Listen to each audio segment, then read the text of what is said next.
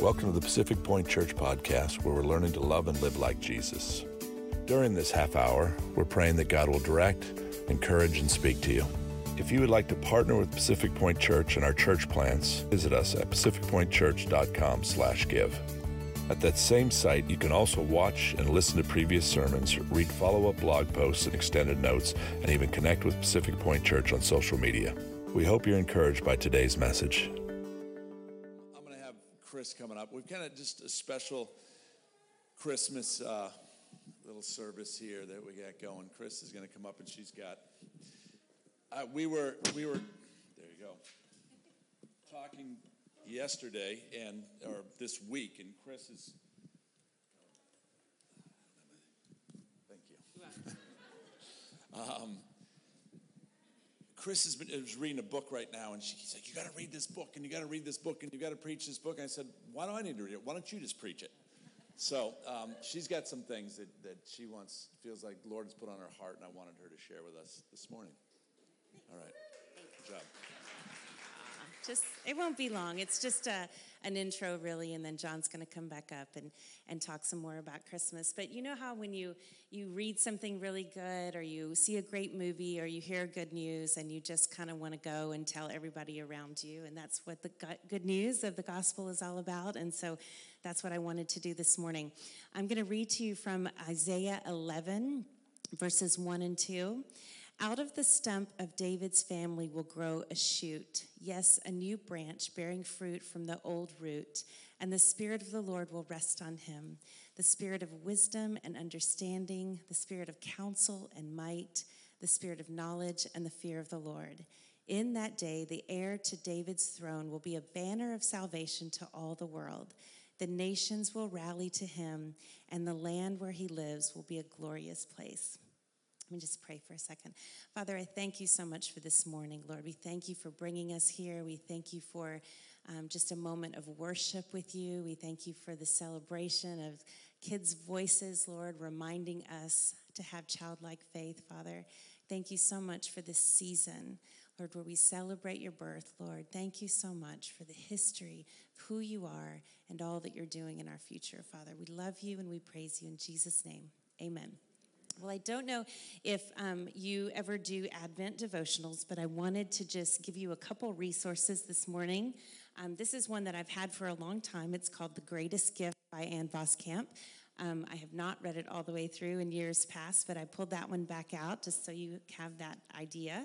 And um, this one that I picked up this time around is called Emmanuel by Ruth Chou Simons, and it's really good. And so I wanted to just um, show you those two and, uh, and read you just a couple excerpts. We'll look at a couple things and then we'll be done.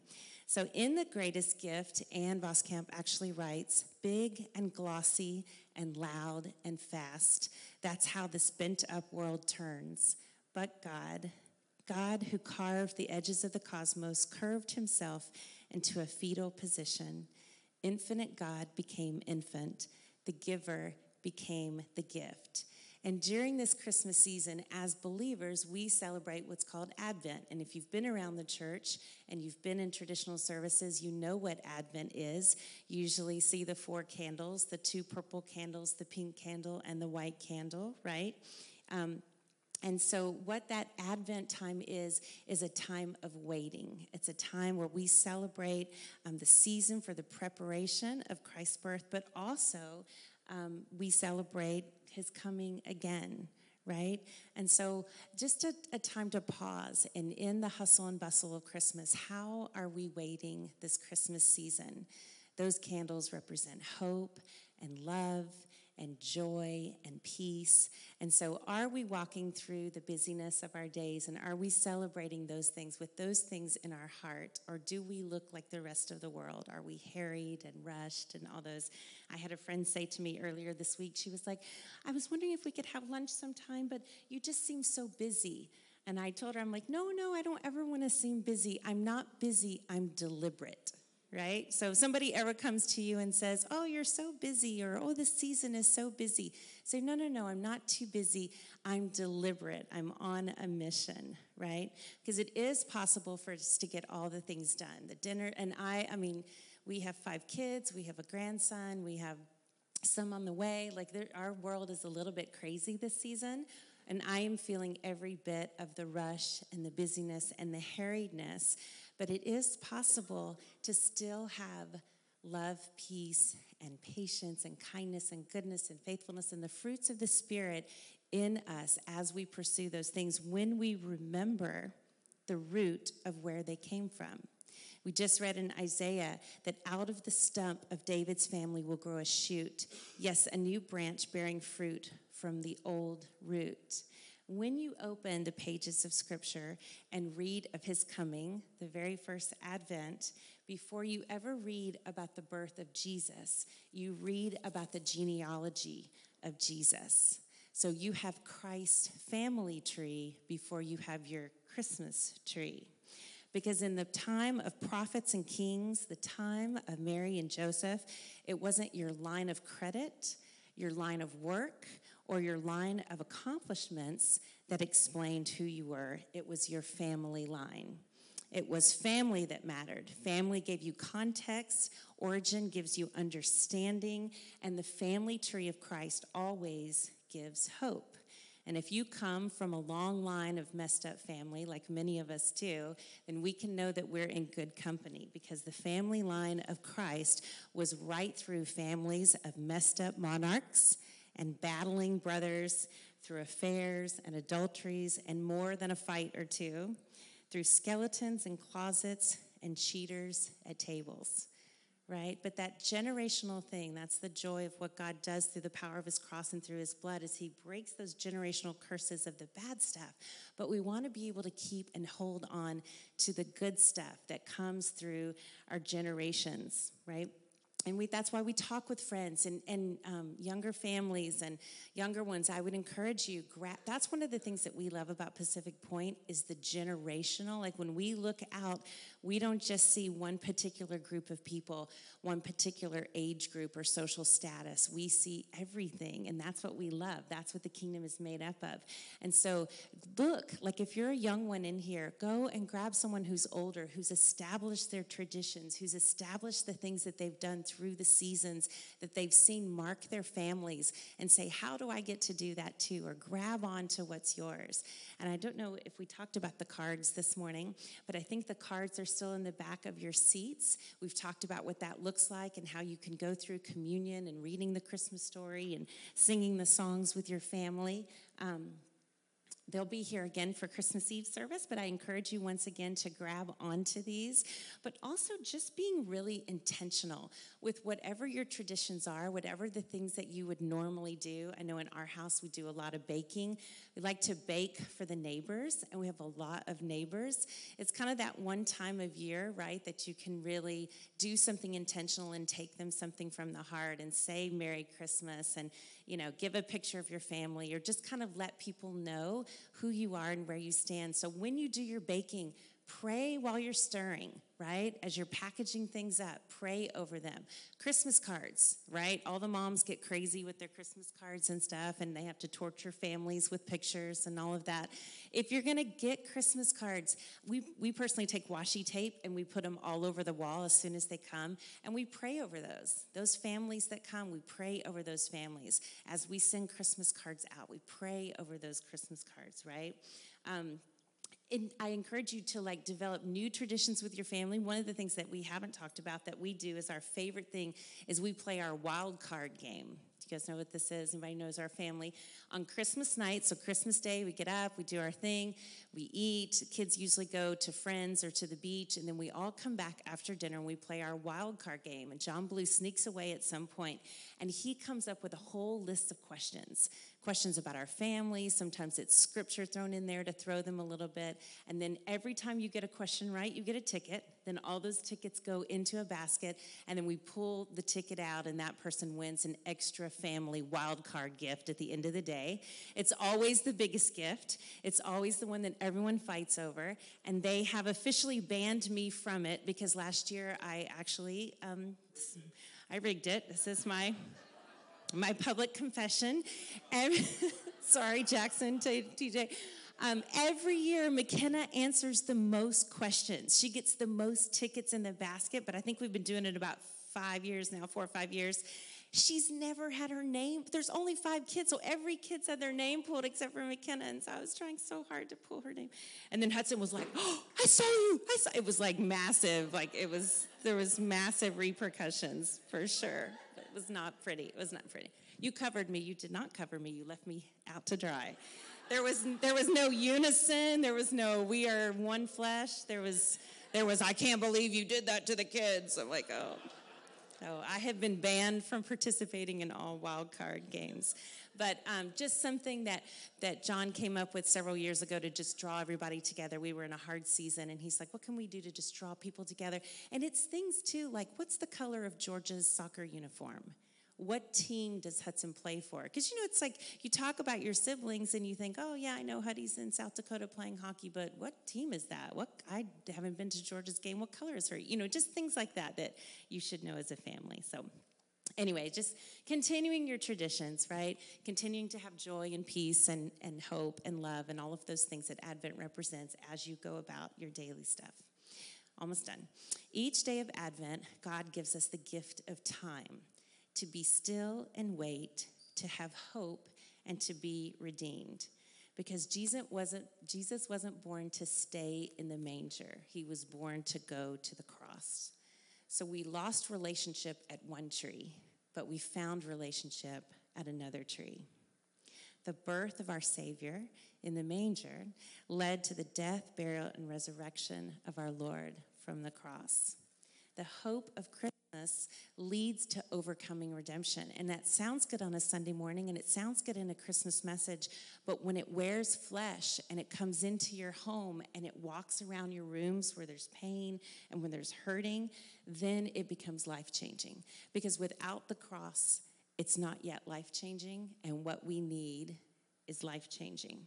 What our kids need is life changing. What our jobs need, what our families need in this season, if we are calling ourselves believers and if we are going to find ourselves going to families' houses and going to those who are ill and going to those who are struggling financially or those who are having relational difficulty, then what we bring to the table of our family's holidays should look differently than what cousin so and so who doesn't know the Lord is bringing to the table. Does that make sense?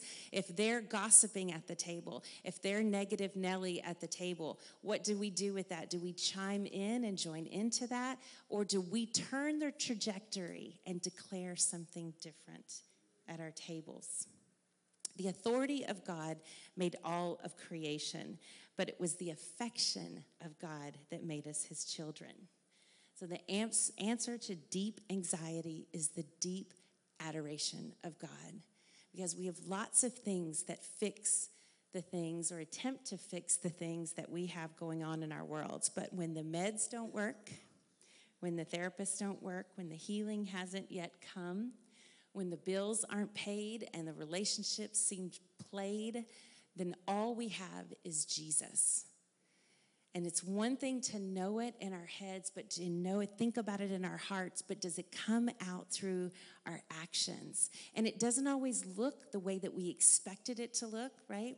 The weary world in Jesus' day, they expected that a Savior who would lead them to conquer other nations, right? The Israelites have been waiting, the Jewish people have been waiting for some, a Messiah who would come that would conquer the nations that had put them in captivity. But instead, they didn't realize that Jesus had come to conquer the bigger enemy of sin and death, the bigger enemy that we would still face today, right? And we can't know the wonder of Christmas. We talk about knowing the wonder and the magic and the preciousness of all things that happen in this season, which is true. But we can't really fully appreciate it until we can understand what our desperation looks like without Him, right? Because pain doesn't take a holiday. Do you know that? Do you feel that in your family sometime, right? The struggle that you had back in November is still the same struggle that you have on Christmas morning sometimes, even though you wish that it wasn't the case. So we need to know that that rescuing is there, and the sweetness of, the, of Jesus who came for that rescuing is how we have the anticipation um, to know that that freedom is ours and it's available to us, right? And the greatest gift that we can give back to God is to allow His love to gladden our hearts and to allow His, His Spirit to come alongside and shoulder those burdens with us. And that's why we wait. And that's why we wait with expectation and anticipation because how we wait matters. I'm wrapping up, but Ann writes this Sometimes the heart waiting on the gift is the art of the gift. How we wait is actually of the gift. So mark this Advent season with accounting, a way of staying awake and not missing what's happening around you, a way of not rushing and maybe avoiding stomping on the new shoots of growth that the Lord is causing around us, right? Those stumps around us are breaking forth into new growth.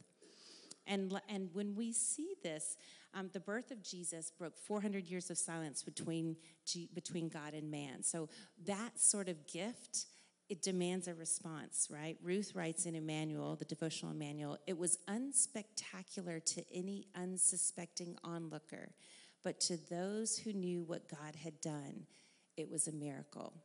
In the, in the stable that night, anybody else who just was kind of passing by maybe didn't realize the miracle that was taking place. But we talked last week about being a people who know how to see and know how to read the times. And when we are on the other side of the cross and we know what the wise men that night could only hope for, right? We know what was coming through the cross. And like I said, that kind of gift compels a response from us, not just celebrating with traditions and sentimentality, although that is so important and so special, but also our whole lives responding to the gospel with a life changing faith, right? Life changing faith. I don't know if you've been reading in Luke. Um, we talked last week about how the Christmas story is told several times, but in Luke from for 24 chapters. So if you read a chapter each day, you could get to Christmas morning and have read the whole Christmas story. Today is the 18th, so this morning was about the um, the persistent widow, right? The persistent widow and how she kept going back. For the sake of time, I, I have it, but I, I, just go back if you want today and read Luke 18. And the first parable that's shared is about the persistent widow and, and the judge ends up answering her plea because of her persistence, because of her pestering. And it's not that we want to be a pestering people, but it was her faith to believe that she could have an answer. That, and so we want that kind of faith, right? Wise men are only wise because they make their priority of seeking Christ.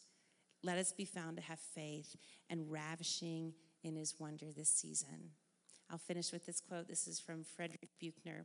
And he said, In the silence of a midwinter dusk, there is far off in the deeps of it somewhere a sound so faint that for all you can tell, it may be the only sound of silence itself.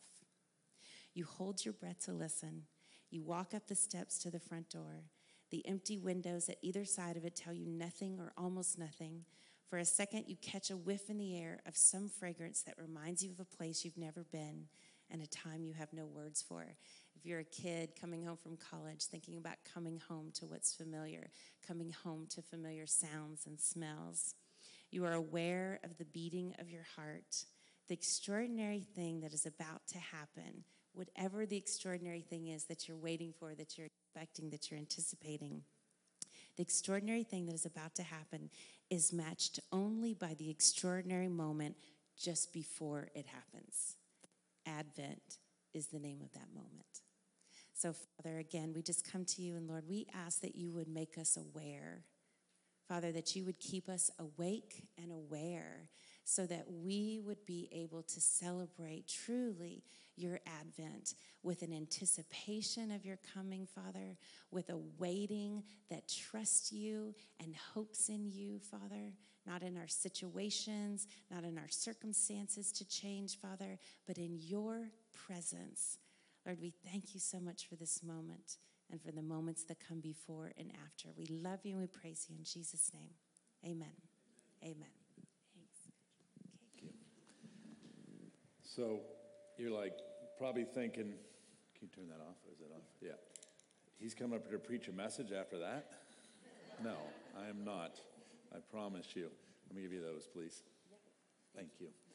Um, but I, I, think sometimes we come to church and, and we, we talk and, and it kind of goes there. But what I want to say is now what? Now what? And, and I, I don't want you to think of now what in the sense of, of next year or, or the next 10 years or the next 100 years or whatever. You know, I, I want you to think of now what in the next moment. Because that, that's really what's, what matters. Because wise men and women sought him, they seek him, they seek Jesus. And what I want us to do as a church is when you walk out these doors today, think about now what? Seeking Jesus.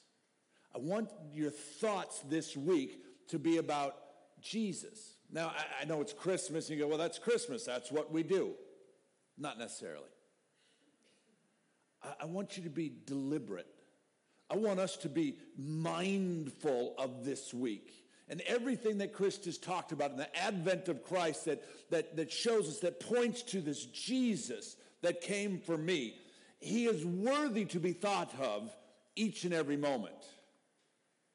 What I want for us to do as a church, and I've been saying it for the last few weeks, is if, if, you haven't done it, maybe you have, I hope you have, is, is to enter into the story of Christmas this week. That what, what I want us to do is, is, is take a moment and go, okay, what does that mean to enter into this story? I, I want to stop what I need, what I want, what I'm about, and just go, no, no, I'm just going to step into this place called Christmas and Jesus. Last week we talked about how did, the wise men do that? How did they enter into the Christmas story? And we said a couple things. We said that they could see, they had eyes to see, and we want you to be able to see beyond what's in front of you and presence and all that stuff. They were wise and understood the times. We want you to understand that this is not. Uh, this things, crazy things are happening in this world, and you need to understand. And then we said that they chose to worship. That's what we talked about last week. Why were the wise men truly wise? Is because they sought Jesus. They sought after Jesus. Matthew 2 2. Where is he that is born the King of Jews? Now what? I want to seek Jesus this week. But, but it's, it's not just about seeking Jesus, it's about being the hands and feet of Jesus. It's about, about having something there. Seth, I'm going to have you go to that, that last slide that I, I was See, I told you I'm not going to preach a message. There you go. What am I asking? Is that we enter the story this week. H- how do we do that? By seeking Jesus every day. It's by, by waking up and, and, and really training, uh, uh, thinking, and, and just the first thing that is in front of me is Jesus. Before the craziness of Christmas, before the craziness of your job, before the craziness of your children, before the craziness of your husband, before any of those things, before your foot hits the floor. What I'm asking you for. I'm not asking you to do this the rest of your life. I'm not asking you to do this for a year. I'm not asking you to do this for a month. I'm asking you, us, me included, that this next week, before our foot hits the ground, we go, okay, Jesus, today is yours. It's not a lot. What I'm asking is that we would seek him regularly throughout this week. That, that Jesus and the birth of Christ, the advent of Christ, would be in the forefront of our lives and not behind us and the little tip that we give God on Christmas by telling our family about Jesus. I'm asking that you and I would commit to reading this word every morning or every afternoon, every day. That you just take a, a little piece and you'd read it. What's beautiful about this word is that, that, that it's, it's, it's alive and it's active, Hebrews says. And if I just take a little piece, God is faithful. I'm asking that you would worship each and every day this week. I'm not asking you to worship the rest of your life. I'm not asking you to worship for the next year. I'm asking you for each day that you would spend a time in worship. What does that look like? It may look like song. And if you turn up loud enough, you can't even hear yourselves. That's a good thing for many of you. Come on. That's kind of funny. It's a good thing for me. I have to turn it real loud because you don't want to hear me sing. Some of you, it's, it's worship that way. For some of you, your worship's going to come through your hands and your feet. by doing something for someone else that no one else would have done. What I'm asking you this week as we lead into uh, the celebration of the birth of our Savior is this that you would pray. I'm not talking about on your knees like this, although that is an aspect of it and that is good. I'm talking about a conversation with God each and every day. I'm talking about a conversation with God throughout the day. Not unlike the conversation that I have with her every single day. You know what defines our relationship is our communication. That's one aspect that's defined. And it's the thing, same thing with, with Jesus. I lied to you. I am preaching a message, but where are you going to go? There, I guess you can go anywhere. You can get up and just leave, but uh, oh well. I'm asking you to pray to engage the one that we say we have a relationship with. And the last thing I'm, I'm asking you to think about others. To think about others.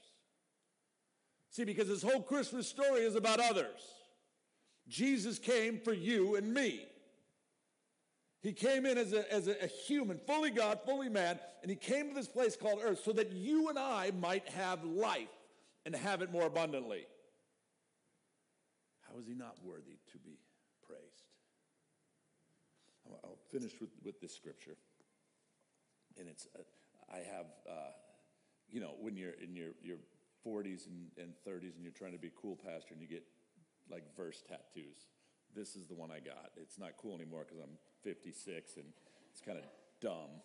But um, nonetheless, I have a verse tattoo on me. And th- this is. This is, you know what I'm talking about, the young pastor with the faux hawks and the skinny jeans and tattoos. And, I, and don't judge me because I have Lululemons on. That's what older preachers wear, you know, so no judgment. But this is the, the tattoo. Eh, the, the, the, the tattoo, stupid, the verse is fantastic.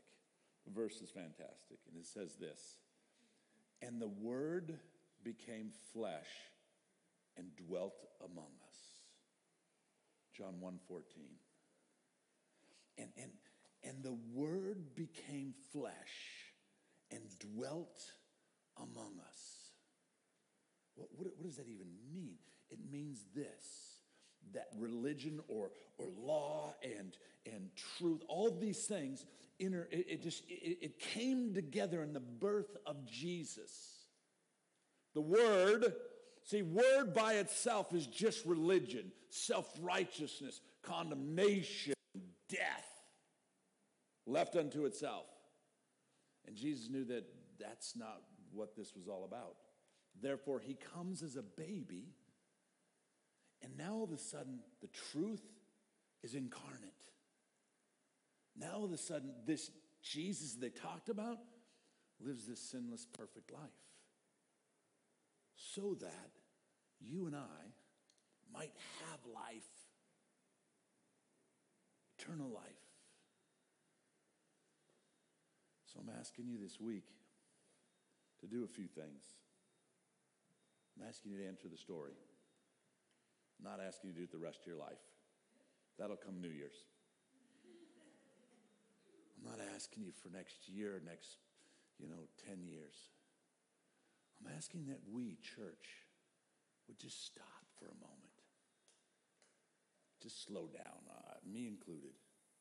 Just slow down. And remember why this day is so sacred and purposeful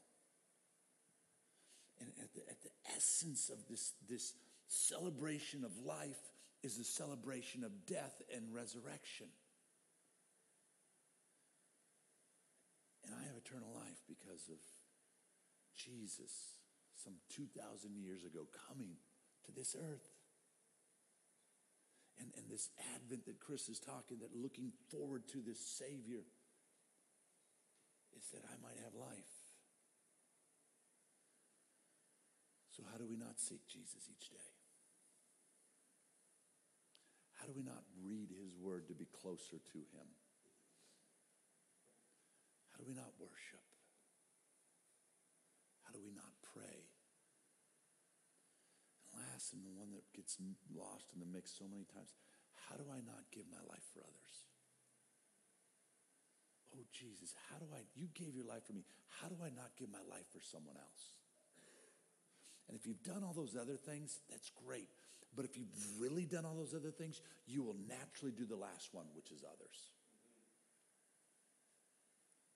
You can't help but be the hands and feet of Jesus when you seek Him, when you read His Word, when you worship, and when you pray.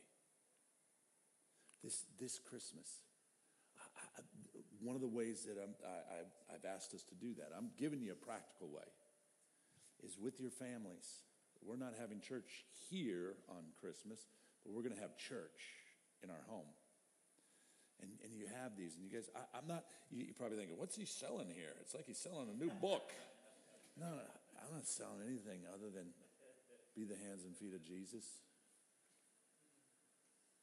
I'm asking that each one of us take the time to devote the first part of your day on Christmas to Jesus by reading the story, by singing some songs, by, by remembering what he has done for us, by worshiping. By worshiping. That's Christmas. Somewhere in all that, somewhere in the, the midst of all that, mixed in all that is a gift. And, and Jesus is the gift, but I, I don't want to disparage that there's a gift, like a toy or a new phone or something. That, that's all right and that's great. But I just want to keep Jesus in the forefront. The gift. The gift. As we receive communion now, I, I want that to be in the forefront of our minds. As, as Grayson comes up and, and um, I want you, here's my prayer as I, I receive communion. Here, here's, here's mine. It doesn't have to be yours, here's mine. Um, it's this God, let me do this. See, because here's what I know in my own power, complete idiot. Come tomorrow morning, first thing, I'll be up and going, ready to hit the next thing to conquer. Holy Spirit in me, remind me. Holy Spirit, guide, direct me. Holy Spirit, give me eyes to see that I might be the hands and feet of Jesus today. Holy Spirit, when, when that, that gets in me and stirs me up, Holy Spirit, remind me to be kind, to be gracious, Holy Spirit, I, I don't need it for next year. I need it for today. I don't need it for next month. I need it for today. And, and that's the church. That's the church. And when I remember and when I do those things, God moves. He moves. I'm excited to hear the stories. I'm excited to see what God's going to do in your life and mine this Christmas season. Don't worry about next year. Worry about today. Don't worry about today, but enter into the story today and watch what God might do. Watch what He might do. You want to Won't know why the church is so ineffective in many ways? Because we never enter into the story. We never enter into the story. I'm asking us as a church to enter into the story. Let's pray. Father, I thank you for this time, for these men and women. God, I thank you for your son Jesus as we, we look towards the, the birth of Christ and we celebrate. Oh God, thank you. So our hearts are so, so thankful